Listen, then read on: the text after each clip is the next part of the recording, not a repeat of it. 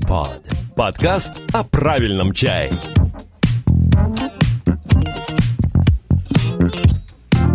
Здравствуйте, друзья! У микрофона Сергей Пуришин. Это сорок восьмой выпуск подкаста о чае.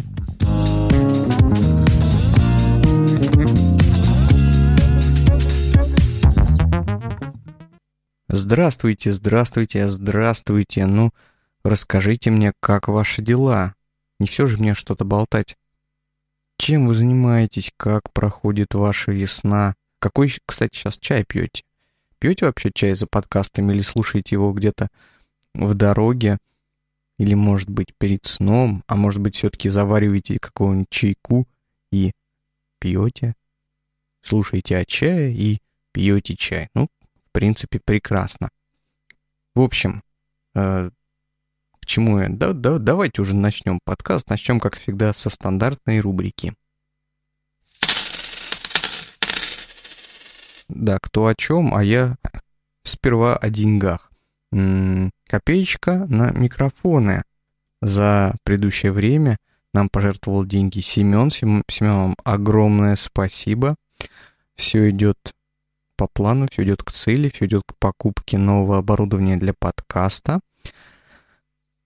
А вы не стесняйтесь участвовать в финансовом обеспечении этого шоу и скидывайте свои копеечки. Я вас не заставляю, но мне будет приятно знать, что вы слушаете этот выпуск, что вы участвуете в его жизни, ну хотя бы таким способом. Есть еще другой способ поучаствовать в жизни подкаста, например, позадавать свои вопросы о чае, прислать их мне на электронную почту или в комментариях там, где вы этот подкаст слушаете. Кстати, о том, где вы его слушаете.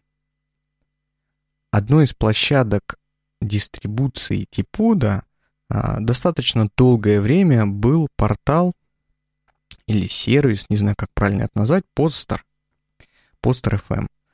Дорогие слушатели, те, кто слушает его с Podster, больше я на Podster выпускать подкаст не буду. С самого начала эта идея выпускать, значит, подкаст на, под, на Podster была достаточно странной, мне этот сервис не очень-то нравился, но в последнее время он мне стал нравиться еще меньше, то есть там появились теперь какие-то лимиты, может, они и были, но я их не превышал, но э, в предыдущем, в сорок седьмом выпуске я пытался его залить на Podster, и мне, значит, там написали, что аудиофайл не должен превышать пятьдесят мегабайт. Ну, я не хочу переконвертировать ради одной этой площадки весь подкаст в какой-то другой битрейт, или его резать, или что-то вообще с этим делать, поэтому сорок седьмой выпуск на Podster не вышел. Если этот выпуск влезет, я его выпущу на Podster, для того, чтобы вы знали о том, что больше там подкастов выходить не будет. Эта площадка, мне кажется, излишней для текущего состояния подкаста. Вот, и ищите, значит, сорок седьмой выпуск где-то в другом месте, а где я скажу чуть позже. И вообще тоже уходите с Podster. Ну, ребят, извините, не, не хочу там, я не хочу. Значит, а где искать? Теперь можно найти T-Pod а, в таких популярных стриминговых сервисах, как Spotify и Яндекс.Музыка. Да, мы там появились, там на нас тоже можно как-то подписаться, полайкать. Сделайте это обязательно, кто пользуется услугами этих сервисов, для того, чтобы, ну, я видел какую-то статистику и понимал, что вообще нужно это или нет. Мне кажется, нужно, потому что все движется к тому, что весь э, музыкальный контент будет распространяться все-таки через сервисы, через подписки и тому подобное. Поэтому вот мы появились в Spotify и в Яндекс.Музыке. Еще мы есть в iTunes, мы есть на YouTube, э, совершенно волшебные видеоверсии подкаста, где ничего не происходит и где больше нет самой видеоверсии, где теперь будет только картинка вместо видеоряда. Вот, не хочу я больше себя показывать на камеру. Мне, знаете, так легче стало записываться, когда не нужно делать видеофайл. А, а на Podster нас больше не будет. Еще и мы есть, конечно, ВКонтакте и на официальном сайте, и там вы можете, кстати, скачать эр эс эс для того, чтобы закинуть свой подкаст-плеер. В общем, способов куча. Когда-то, когда-нибудь к нам в страну придет еще и Google, Google подкасты, пока там недоступно, значит, туда залить невозможно свой подкаст, и ВКонтакте. Сервис под, подкастов, наверное, когда-то откроется для широкого круга пользователей. Для меня он пока закрыт, я туда не могу заливать свои файлы. В прошлом выпуске все это рассказывал. Кстати, еще один вопрос. Напомнился сам собою. Вопрос такой, ну, опять-таки, технического характера. И вот сегодня мне бы, друзья, хотелось, чтобы вы на него ответили в комментариях или написали мне на электронную почту, что же мне делать, потому что возникла такая вот проблема. Когда мы начинали только делать T-Pod, цифровая дистрибуция музыки в России, ситуация, значит, с этой дистрибуцией была одна, сейчас ситуация другая. Я к чему? В конце каждого выпуска, вы, наверное, знаете, я включу, включаю какую-то музыку на свой вкус, какую-то актуальную на данный момент, или которая мне сейчас нравится, неважно. Так вот, сейчас э, вставлять вот эту музыку в подкасты очень-очень опасно. То есть меня могут на всех этих стриминговых сервисах забанить. Мне могут э, предъявить претензии авторские по поводу того, что я якобы использую музыку для обогащения э, в коммерческих целях, так как я ее включаю в подкасте, еще какие-то донейшены беру, ну вот, извините, поделитесь баблишком. Короче говоря, вот эта музыка, которая существует в конце выпусков, нужна ли она вам? Скажите, вы вообще ее слушаете? Может быть, нет никакого смысла, вы же приходите за чаем, а я вам тут музыку какую-то пихаю, может, она вообще вам нафиг не надо? Ну, я пытаюсь как-то думать об этом. Так вот, если очень прошу, напишите, потратьте тридцать секунд своего времени, скажите, нужна ли эта музыка. Если не нужна, я просто больше не буду вставлять, может быть, даже вырежу из всех предыдущих выпусков и забуду эту главную боль с правообладателями музыкальными, и будет мне очень хорошо. Конечно, я сам очень люблю музыку, это номер два по увлечению в моей жизни. И я бы хотел выпускать какой-нибудь музыкальный подкаст. Сейчас пока все упирается, есть, конечно же, идеи, но все упирается опять-таки вот в правообладателей. То есть там нужно какую-то все-таки лицензию иметь, чтобы делать музыкальные подкасты. Тем не менее, нужна ли музыка в подкасте? Вот ответьте мне, пожалуйста, на этот вопрос. Если не нужна, я с легким сердцем от нее избавлюсь. Ну, а теперь давайте все-таки переходить к чаю.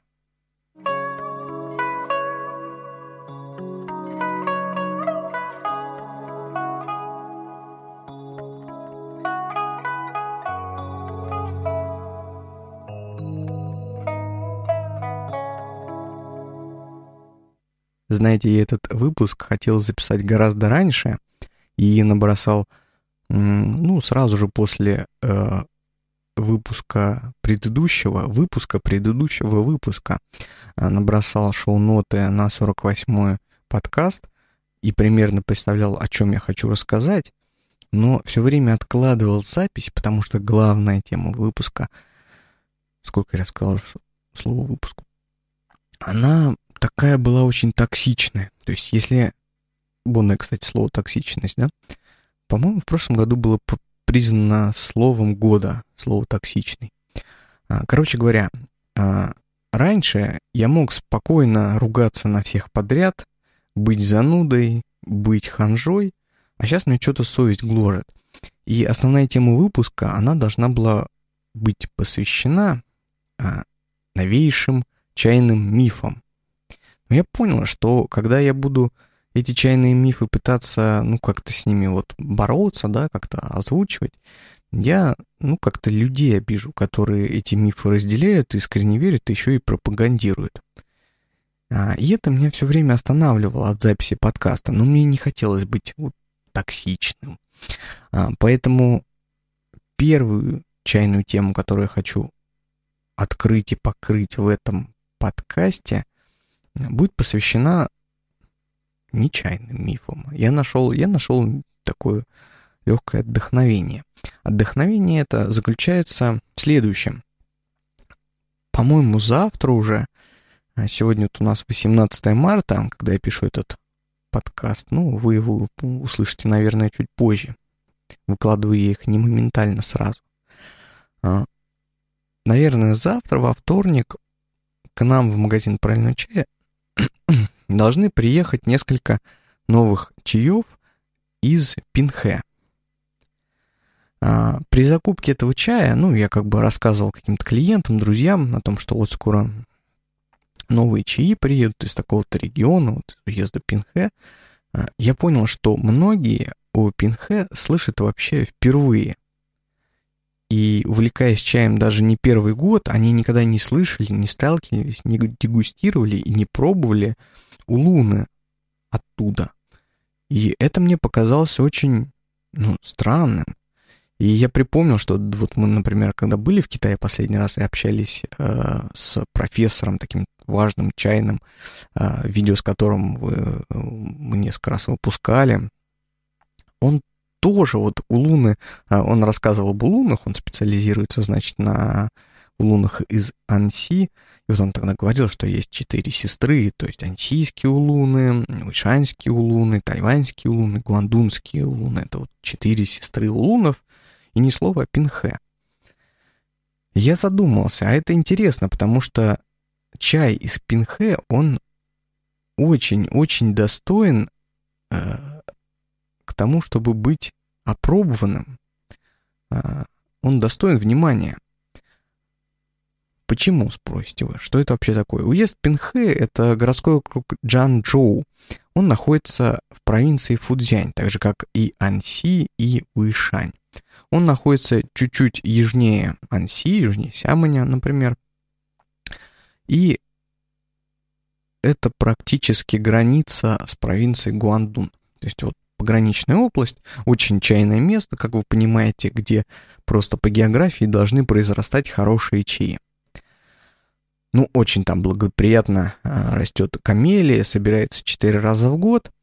А какая камелия, спросите вы? Самый известный сорт, который выращивают в Пинхэ, но почему я постоянно говорю Пинхэ, это на самом деле не очень большой уезд, в котором э, исторически впервые был, э, ну, из городского округа этого, значит, стал выращиваться чай, и это его родина, прародина, значит. Так вот, в Пинхэ самым популярным и распространенным сортом и его визитной карточкой является цилань. Каждый, которому, каждый человек, которому я говорил, что к нам приедет скоро цилань, говорил: о, да, мы пробовали цилань, прекрасный уишаньский чай. Фишка в том, что родина... Нет, я не скажу, что родина, но простой факт. Цилань в Уишане начали производить, по-моему, в конце двадцатого века, а в Пинхэ почти двести пятьдесят лет назад. То есть э, пинхэйская, как правильно сказать, цилань из Пинхэ а, имеет более богатую, глубокую историю, нежели раскрученные цилань из, Уи, э, из Уишаня. Более того, цилань в Пинхэ делается по технологии совершенно не уишаньского чая. Там это классический, там эта технология более похожая на классический тайваньский баоджун. Ну, например, там дундины, я не знаю, Алишань, тот же Тагуанинь, не тайваньский только, а ансийский. Впервые, вообще говоря, скрутка, вот эта плотная скрутка в шарик, она на материке была применена именно в Пинхэ, подчеркну, в материке, потому что она была заимствована с Тайваня, то есть сначала такая технология появилась на Тайване, потом ее, значит, она попала в Пинхэ и чуть позже уже проникла в Анси, переместилась в Анси. Это, по-моему, были, было это в девяностые, что ли, годы, если я ничего не путаю, ну, могу что-то и путать. А самое смешное, что при этом большинство чаепроизводителей в Анси, когда им говоришь про Пинхэ, они называют это, значит, Цилань из Пинхэ поддельным Тагуанинем. То есть это по своей технологии похожий по производству чай, близкий чай, но они это, к нему относятся как вот к поддельному Тагуаниню. Ну, я думаю, что так как Тагуанинь имеет популярность выше и распространенность выше, чем Цилань, наверное, кто-то и выдает свой чай за Тагуанинь в этих местах. Тем не менее, около, наверное, пяти или десяти сортов только чая из Пинхэ имеет место быть, и самые из них, ну, я не скажу, что знаменитые, но более распространенные, более на слуху, это Байя-цилань, на русский язык переводится как «чудесная орхидея с белыми почками».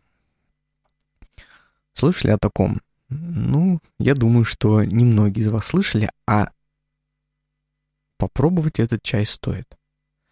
А, многие считают, вот, например, Илья Кручин, который у нас, который живет в Китае, занимается нашими закупками, он мне прям вот прям от производителя позвонил и сказал, когда там дегустировал чай, говорит, слушай, ну это не хуже тайваньского чая. Вот я возьму, говорит, разных. Но этот чай, он не хуже тайваньского, и э, все, кто у нас любит Алишань, они будут пить вот эту Цилань. Я к чему? Нет, я сейчас даже не рекламирую свою новую свежую эту поставку Цилань. Я думаю, что она быстро у нас разойдется. Мы взяли не так, не так много и взяли разные сорта. Я, кстати, подумал, может быть, пока сейчас вот говорил, и подумал, может быть, стоит сделать такие наборы дегустационные с разными сортами Цилани, чтобы познакомить людей с этим прекрасным чаем. Наверное, в этом есть смысл. А если вы не познакомитесь с ним в магазине «Правильный чай», то поищите где-нибудь вот в своем городе или в своем любимом магазине. Улуны из Пинхэ стоят того, чтобы обратить на них внимание и попить. Вот я вам всем очень советую.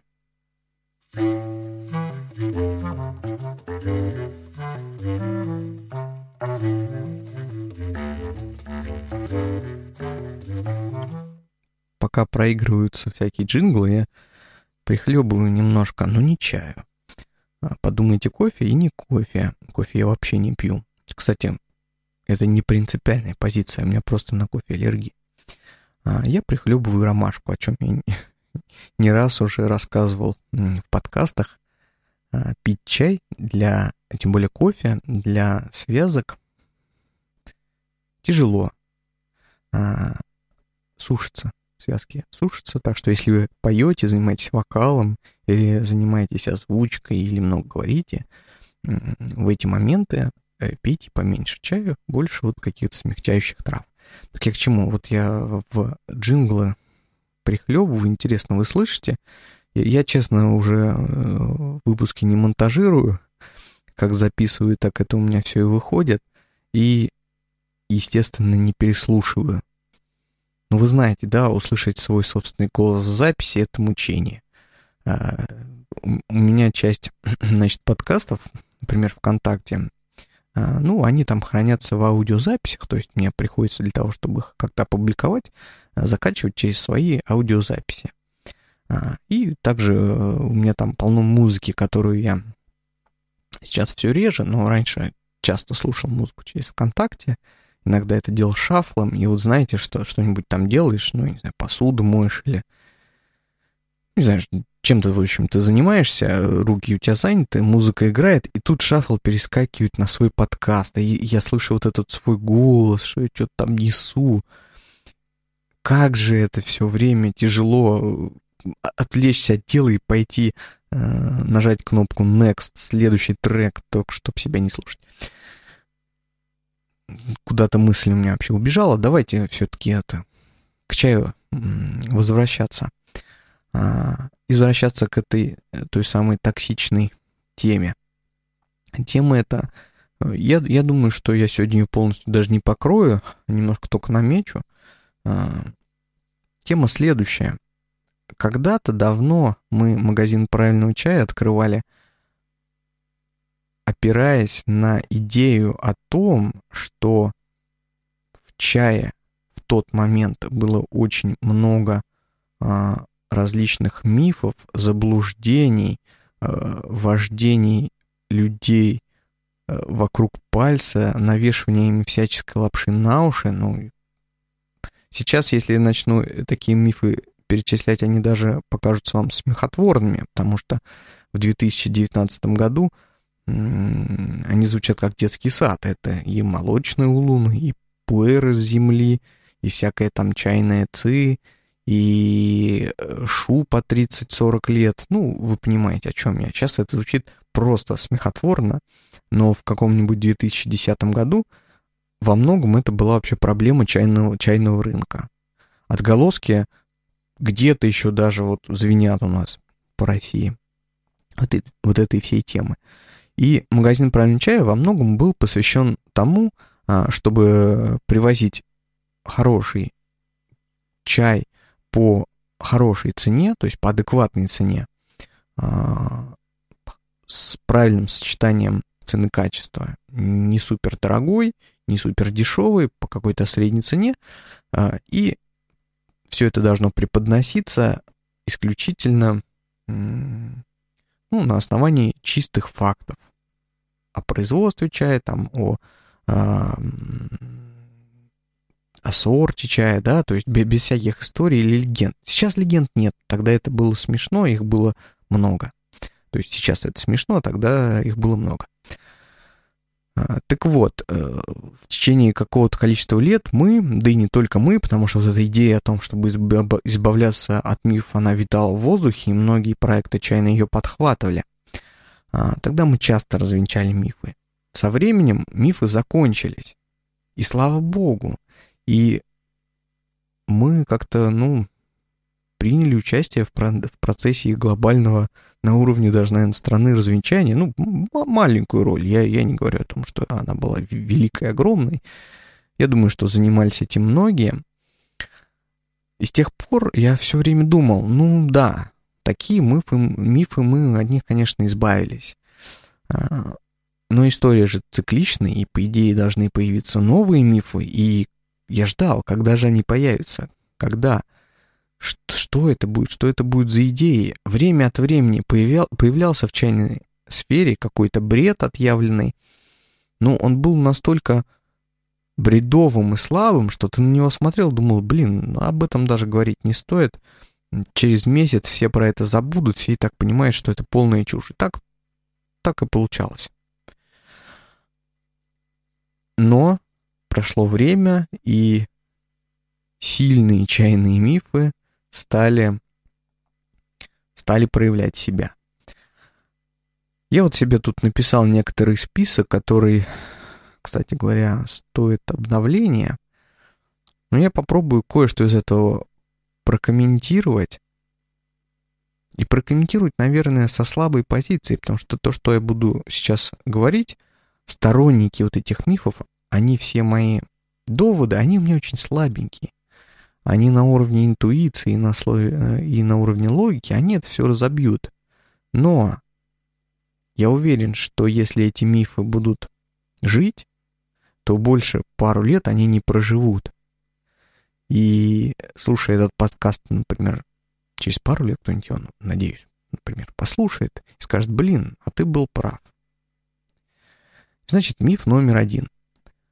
Вы поняли мою мысль, да? Я как-то ее коряво высказал. Надеюсь, что смог раскрыть. Значит, миф номер один — это, не знаю, божественное, волшебное улучшение воды, улучшение качества воды, ее свойств и улучшение чая, заваренного на такой воде, при кипячении сырой, ну, обычной, значит, воды, на живом огне. И не просто живом огне, а ну, на углях. То есть, если мы кипятим, например, воду на газовой там, туристической горелке или просто на газовой плите, это же тоже живой огонь. Вот. Нет, не такой огонь. А огонь именно, не знаю, огонь костра. Ну, костер в городских условиях сварганить сложновато и опасно.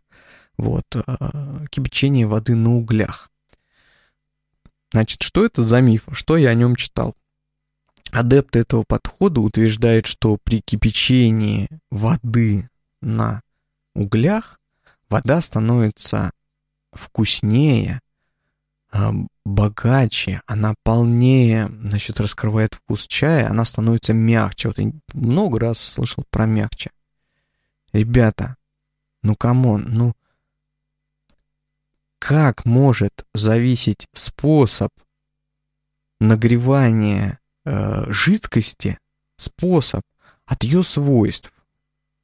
Ну как? Ну, ну, ну я, я очень... Э, э, сказать, мои познания физики и химии, они очень скудны.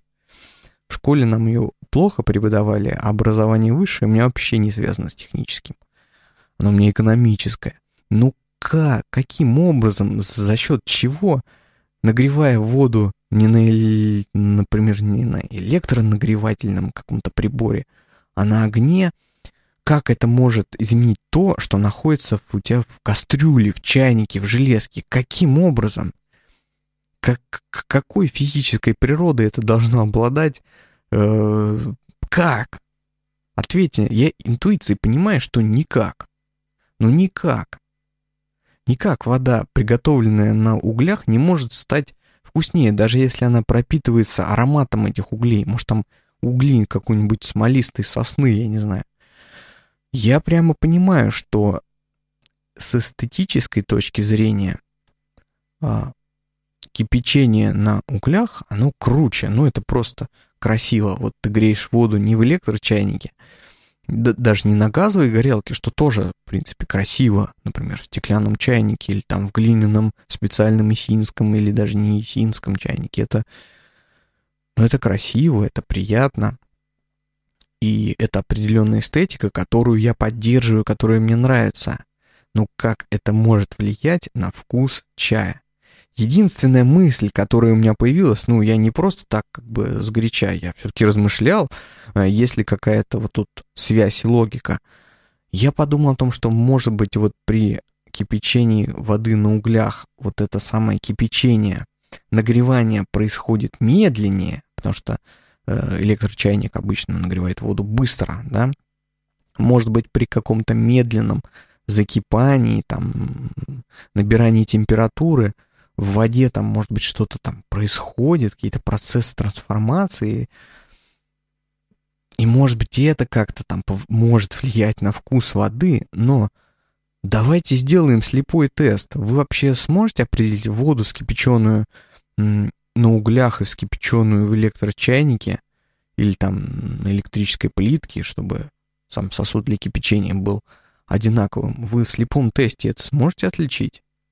А чай, заваренный на такой воде, вы сможете отличить? Я очень сомневаюсь.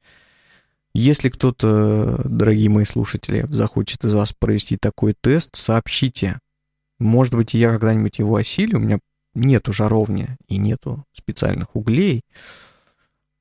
Интересно было бы попробовать, интересно было бы посмотреть, но мне кажется, что ну, отличить это будет очень сложно, и какие-то базовые знания физики там, о природе сохранения энергии во Вселенной, они мне ну, как бы очень мешают верить в том, что кипячение на живом значит, огне как-то трансформирует воду, ну то есть как он делает ее мягче. Вы понимаете, что такое вообще мягкая и жесткая вода? Жесткая вода — это там, где много минералов в ней растворено. То есть, если мы будем нагревать воду не в электрочайнике, а на угле, то есть эти минералы, они что? Они должны куда-то испариться, они не могут испариться, они должны осесть на чайнике, ну, тогда мы это увидим. Мы увидим налет, а почему они должны тогда оседать, почему они должны из этой воды как бы улетучиваться, они не могут исчезнуть куда-то, или у нас как бы они превратятся в энергию, и чайник будет заряжен энергией, и чай будет завариваться. Я не понимаю. Может, я дурак. Может, я дурак, может, вы мне объясните. Мне кажется, такого в нашей вселенной происходить не должно.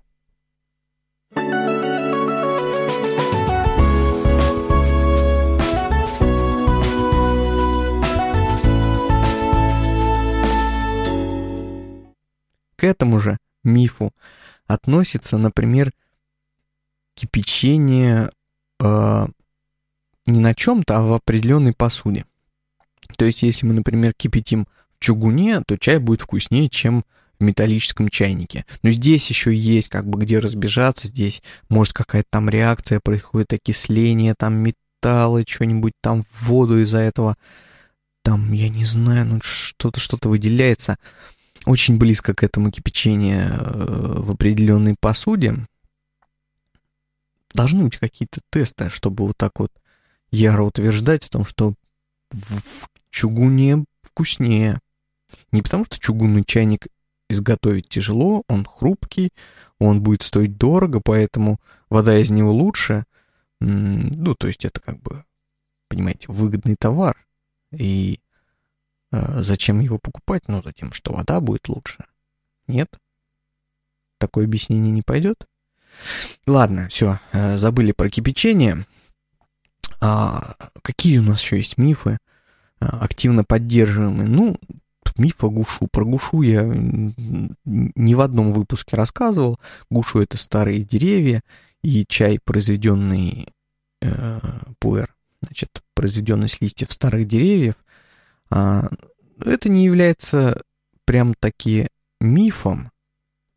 То есть чай, собранный со старых деревьев, действительно отличается от плантации или там от молодых деревьев. А, на вкус, ну, пожалуй, действительно Гушу интереснее. А, спорными моментами являются шу из Гушу, то есть когда шу-пуэр сделан полностью из сырья для старых деревьев, вот это супер. Ну, я, по-моему, в каком-то выпуске про это рассказывал, точно рассказывал, поищите, не буду сейчас останавливаться. Здесь я на что хочу обратить внимание. А, само понятие Гушу в Китае, оно очень вообще растяжимое. Во-первых, нет строгого критерия, какие деревья называть старыми. Раньше назывались одни цифры, сейчас другие, там кто-то там от ста лет говорит, кто-то от двухсот.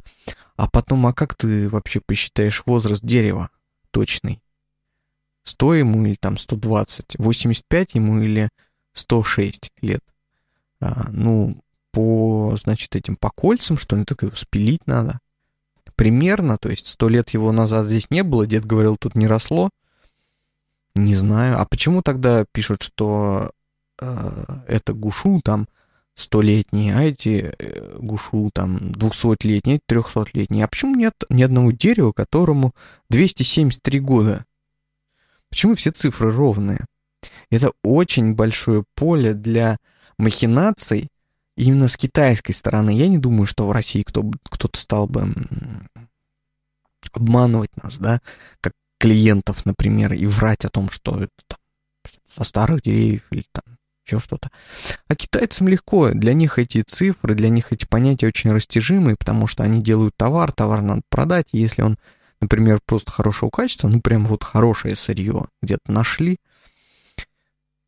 и прилепили на него надпись Гушу, все, это старое. И при выборе чая, при выборе фабрики, при выборе этикетки, которые вы покупаете, да, какого-то лейбла, если вы покупаете, ориентируясь, например, на название Гушу, вы всегда должны держать в уме о том, что а, все, что относится вот а, к таким растяжимым понятиям в Китае, а, должно пробоваться на вкус, а оцениваться на вкус. И правило «выпил и понял», «выпил, понравилось, не понравилось» работает лучше всего. То есть вы пробуете чай, и он вам нравится, и не обращайте внимания, Гушу он или не Гушу. Здесь вас очень легко обмануть, вы сами можете очень легко обмануться, и это может обмануться любой человек, независимо от его даже квалификации. А миф этот поддерживается, потому что на нем можно легко накрутить цену. А здесь развенчивать нечего. А я просто хочу обратить внимание, отне, отнеситесь к понятию Гушу в юнаньских пуэрах, как будто существуют не юнаньские пуэры, а отнеситесь очень вот так вот легко, э, не, не запаривайтесь. Вот. Мне тут еще перечислили несколько мифов, а я смотрю, что у нас столько времени уже прошло. Не знаю, ну, давайте побольше поговорим. А, в последнее время я стал еще встречать м- много упоминаний о всяких старых чаях. А, они периодически, как бы мода на старый чай, она а, растет, растет, растет, но иногда затухает. То есть вот там полгода говорят про старый чай, а потом как-то он не говорят. Потом он опять набирает оборот, а потом падает. И вот я вот со старым чаем и в Китае, и в России это наблюдаю уже давно. Ну, как бы в Китае он всегда ценится, вот, но покупателей на него не так уж и много. А в России я стал замечать увеличение количества вот этих лао-ча в зеленом, белом чае, в улунах, чего раньше отродясь не было. То есть, когда говорили про лао-ча, имели всегда в виду пуэры, ну, может быть, хэ-ча, темные чаи. Ну, иногда действительно улуны, но, как правило, только уишаньские. Выдержанные уишаньские улуны. А вот ко всяким выдержанным тагуаниням, там, выдержанным, э, ну, я не знаю, гуандунцам, ну, как бы это было непопулярно. Ну, естественно, существуют еще выдержанные тайваньцы. А сейчас, сейчас все больше на этой теме появляется вот больше всего меня смущают зеленые лао-ча. Я не пил. Скажу вам честно. Я отношусь к этим с огромным скепсисом. Ну как зеленый чай может быть хорошим при выдерживании его в течение там двадцать лет или тридцать? Ну, может, я дурак. Я не знаю. Может быть, я еще лох. Все мы на чайном пути куда-то движемся. И через пять лет я вам запишу подкаст, скажу, что зеленые лао-ча — это очень круто. Это вы, ребята, не понимаете ничего. Но, используя свой текущий опыт и текущий опыт употребления старого зеленого чая, просто, ну, как бы старого не потому, что он лао-ча выдержанный, а потому, что он то, что у меня банка с зеленым чаем пять лет пролежала в столе в письменном, и я ее потом через пять лет нашел. У меня отлудзан так один лежит. Ему не пять же, ему так, он с двухтысячного, где-то девятого-десятого лежит, ну, десять лет почти. Он желтый уже, коричневый. Он на вкус отвратительный. Как могут быть зеленые чаи пятидесятых-шестидесятых годов, для меня загадка. Я, по идее, должен вам сейчас в подкасте мифы развенчивать, а я просто удивляюсь. Ну, я не хочу, чтобы это превращалось в какое-то движение и охоту за ветряными мельницами в России. Давайте настороженно отнесемся к зеленым лао-ча. Давайте от, э, настороженно к байхао лао-ча отнесемся. Давайте оценивать прежде всего вкус, аромат э, в первую очередь, а не историю и легенд о том, что это, блин, пятьдесят лет чая выдержанный. Ой, даже не знаю, что вам еще сказать. Одни эмоции. Это значит у нас какой, получается, третий, четвертый миф э, непонятного происхождения, который я не могу развенчать, но который меня смущает. Зеленый лао-ча. И последняя тема — это органический чай.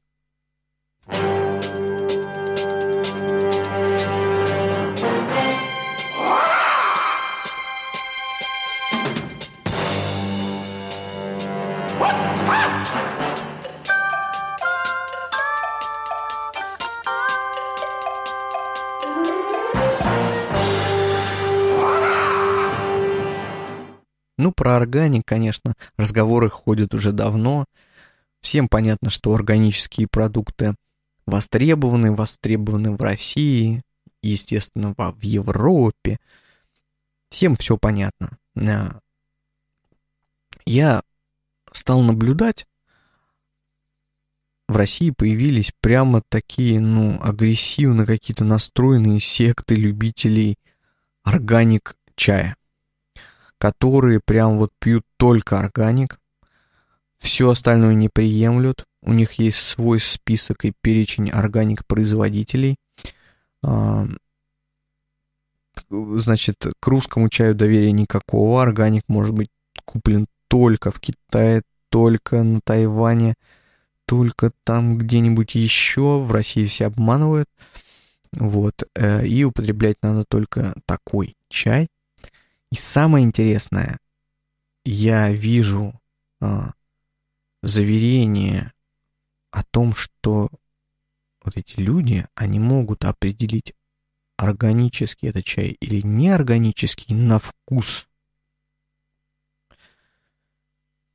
Я вот сейчас посмотрел себе на планшет, посмотрел, есть ли у меня тут какой-нибудь такой джингл, типа бадабумс. Ну как можно определить, использовались ли определенные там пестициды, гербициды, удобрения, азотные, неазотные? Как через вкус, через какую-то ноту вкуса определить, было это все или нет? Ну, это же профанация. Но мы не можем об этом сказать. Да на девяносто процентов а, даже в, ну, в любом, ну, кроме дикорастущих чаев, там, где есть какая-то плантация, там, где есть чайный сад, ну, все равно в землю что-то вносится. Какие-то удобрения. Я не говорю о том, что удобрения просто бывают совсем плохие, которые вот, ну, химия-химия, которые насыпали, лишь бы лист рос, лишь бы чайного, чайной массы с куста было много, соответственно, и денег больше. Да, такое есть, и китайцы этим прям грешат, они в пище этим грешат. Продукты китайские, овощи есть вообще невозможно, целая проблема в Китае. Но есть и разумное использование удобрений и там подкорка земли и так далее. На сто процентов органический чай — это только дикий чай, который может быть и вреден для человека. Ну, может быть. Мы не можем на сто процентов, во-первых, гарантировать органичность того или иного э, чая произведенного. Ну, как мы проверим, да? И мы не можем говорить о том, что органический чай лучше. И мы не можем понимать по готовому продукту, как он был э, изготовлен на сто процентов с использованием удобрений или нет. Но это же тоже все профанация, это же тоже пустые слова. Но убедите меня, если это не так, если вот э, какие-то любители органика есть, и э, те люди, с которыми я общался, но они не доводили никаких разумных, логичных доводов. То есть это все было опять вот на субъективных мнениях. Я вот чувствую, что у меня с органического чая такое вот состояние. А вот с обычного чая, который, при котором использовались там, я не знаю, азотистые удобрения, у меня такого состояния нет. Или наоборот. Тут у меня замутненное состояние, значит, это чай удобряли. Да как это вообще связано? Как может прослеживаться вот эта логическая цепочка от удобрения до восприятия и состояния человеческого сознания после того, как с куста, значит, чай удобрили, ой, я микрофон задел, чай удобрили, сорвали лист, его там э, очень сложными способами обработали, ну, если мы, например, о блумах говорим, потом он там ехал десять тысяч километров до России, тут его заварили там какой-то водой в какой-то посуде, и человек еще такой заварил, который, может быть, у него было с утра хорошее настроение, а может быть, плохое. И он вот внутри этим почувствовал, что были там удобрения или нет. Ну, это супер профи, я считаю. Если люди это действительно в слепом тесте смогут обнаружить чистый органический дикий чай и, и нечистый, чуть-чуть там прибранный удобрениями, ну, я не знаю, я, конечно, сниму шляпу, пожму руку, но мне кажется, это все одним большим заблуждением. Тем более, что в Китае самого понятия органический продукт, оно там только-только появляется, только-только зарождается, только-только назрела проблема, то есть проблема назрела давно, но решается она начинает только сейчас, проблема с экологией. Нет никаких единых стандартов на уровне государства. И где-то там появляются какие-то местные, что-то там придумывают, какие-то сертификаты туда-сюда. Пока это полная ерунда. Вот европейские органические стандарты, ну, там где-то можно как-то на них опираться, например, там в Германии вообще с этим строго, в Британии с этим строго, ну, именно со стандартами для получения документов на органичность продукции. В Китае, ну, это надо знать китайцев, чтобы понимать, какие там есть нормы, тем более, что их нет, как они исполняются, как там делаются все эти документы. Там, знаете ли, коррупция, это, несмотря на то, что расстреливают, ее вот, ну, не сильно меньше-то, чем в России. Она там другие формы приобретает, там больше как бы такое понебратство, не понебратство, как вот, ну, своячничество, нежели денежная коррупция. Тем не менее, на китайские стандарты органика полагаться не стоит. На какое-то... Да я уже даже не знаю, что тут сказать. Когда вы видите надпись о том, что чай органик, задумайтесь об этом примерно так же, как вы задумываетесь о гушу чая. Ко всему нужно относиться очень скептически и не ставить себя в определенные рамки там, где мы не можем проверить тот или иной факт на основании каких-то рациональных доводов, рациональных цифр, документов и тому подобного. Не впадайте, друзья, в новые вот эти все мифы, э, старайтесь обходить их стороной и понаблюдайте за ними пару лет. Может быть, во всем том, что я сказал, я был неправ, и я буду рад в этом ошибаться.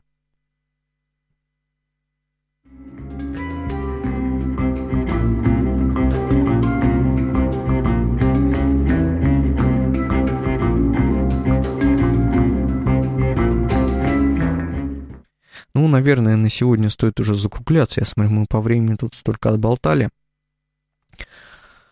Спасибо, друзья, что слушали. Присылайте свои вопросы, комментарии, замечания, ругательства на электронную почту или там вы где этот подкаст слушаете, в комментариях оставляйте все это. Обязательно присылайте свои обложки, любые фото, связанные с чаем, мне на электронную почту пурюшин собака джи мейл точка ком, где-нибудь вы ее там найдете, для того, чтобы мы использовали их для обложек выпусков. Отвечайте мне на вопрос, нужна ли музыка в, кон- в подкасте. Вот я не знаю, сегодня поставлю я композицию, ну то дайте последний раз поставлю, что-нибудь придумаю. И пейте чай, думайте, следите за своими ощущениями, живите в мире и всего вам самого наилучшего. До свидания.